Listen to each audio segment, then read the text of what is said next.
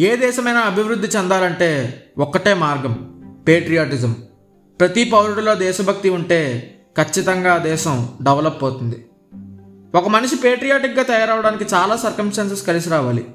దానికి first step మనం చిన్నప్పుడు చదువుకునే హిస్టరీ టెక్స్ట్ బుక్ దగ్గరే స్టార్ట్ అవుతుంది. కానీ మనం మన హిస్టరీ టెక్స్ట్ బుక్ని ఎప్పుడూ కూడా మూడు లాంగ్ ఆన్సర్స్ గాను ఐదు షార్ట్ ఆన్సర్స్ గాను మాత్రమే చూస్తాం. దానికి కారణం మనం మన హిస్టరీ టెక్స్ట్ బుక్కి కనెక్ట్ కాకపోవడమే. మనం ఎందుకు కనెక్ట్ కావో నేను చెప్పనా?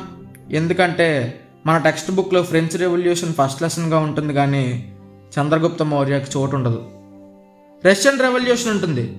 రాణా ప్రతాప్ గురించి కానీ రాణి కర్ణావతి గురించి కానీ ఉండదు. హిట్లర్ గురించి చదువుకున్న దాంట్లో హాఫ్ కూడా మనం మన ఇండియన్ వారియర్స్ గురించి చదువుకోం. ఎందుకంటే అది మన హిస్టరీలో ఉండదు కాబట్టి.